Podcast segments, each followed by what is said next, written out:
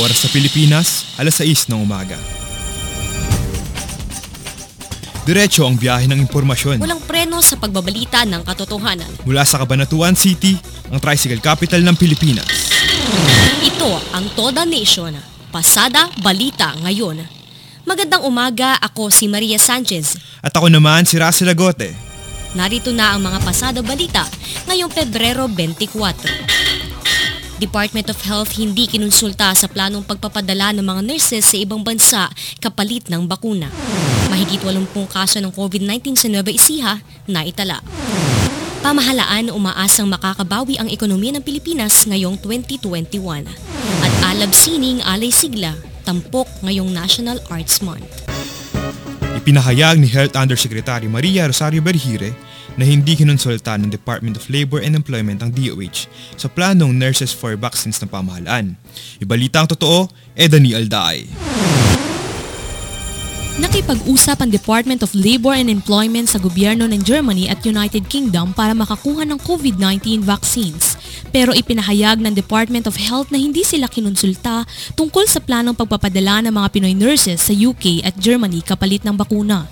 Sinabi ni Health Undersecretary Maria Rosario Vergire, dapat ay alam ng Health Department at Interagency Task Force ang planong nurses for vaccines ng DOLE. Nagbabalita para sa katotohanan ako si Edany Alday. 82 kaso ng COVID-19 ang naitala sa Nueva Ecija sa pagpasok ng huling linggo ng Pebrero. Ito ay ayon sa ulat na inilabas ng Department of Health Nueva Ecija. Nanatiling zero case ang mga bayan ng Kuyapo, ng Likab, Saragoza, Aliaga, Lupaw, Talugtog, Llanera, Pantabangan, Gabaldon, Laur at Palayan City. Dito sa Cabanatuan City, 23 ang naitalang kaso ngayong Pebrero. Binahagi ni Acting Socio-Economic Planning Secretary Carl Chua na kahit sumadsad ang ekonomiya ng Pilipinas noong 2020, may pag-asa pa rin umangat ang ekonomiya ng bansa ngayong taon. Ibalita ang totoo, Edani Alday.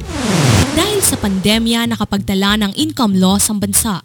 Mababa rin ang naitalang gross domestic product na umabot sa negative 9.5%. Sa kabila nito, naniniwala ang pamahalaan na malalampasan ng bansa ang krisis sa ekonomiya ayon kay Acting Socio-Economic Planning Secretary Carl Chua. Nagbabalita para sa katotohanan, ako si Edany Alday. Painggan ang busina ng katotohanan mula kay Lance Rebollido. Teka muna, parang may problema sa pagpili ng bakuna.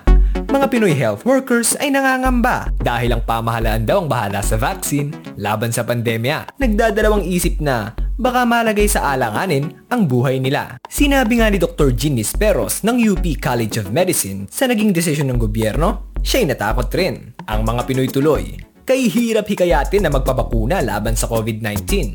Abay hindi naman natin masisisi si Juan de la Cruz. Aberya noon sa dingbak siya Sino ba ang nakalimot? Kaya naman pag-aralang mabuti ang mga bakunang ituturok para hindi na maulit ang nangyari noong gusot. Huwag lang isang bakuna ang bigyang pansin. Pinaka-epektibong bakuna, ikonsidera rin. Sa mabilis na panahon, epektibong bakunay, mapa sa atin. Para taong bayay, mahikayat natin. Impormasyon handog sa inyo ng Teatrong Laan para sa obra ngayon at DZMA Radyo Totoo.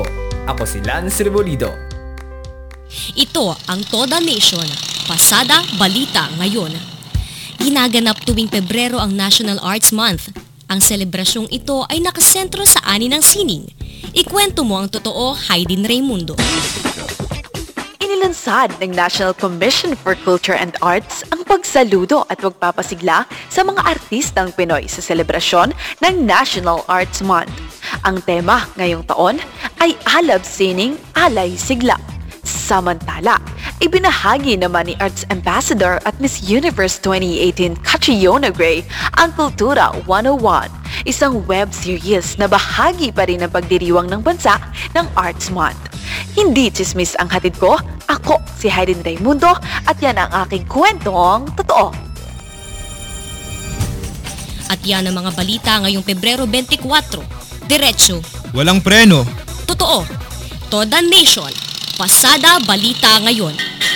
Para sa DZMA Radyo Totoo, ako si Maria Sanchez. At ako naman si Russell Lagote, nagbabalita para sa katotohanan.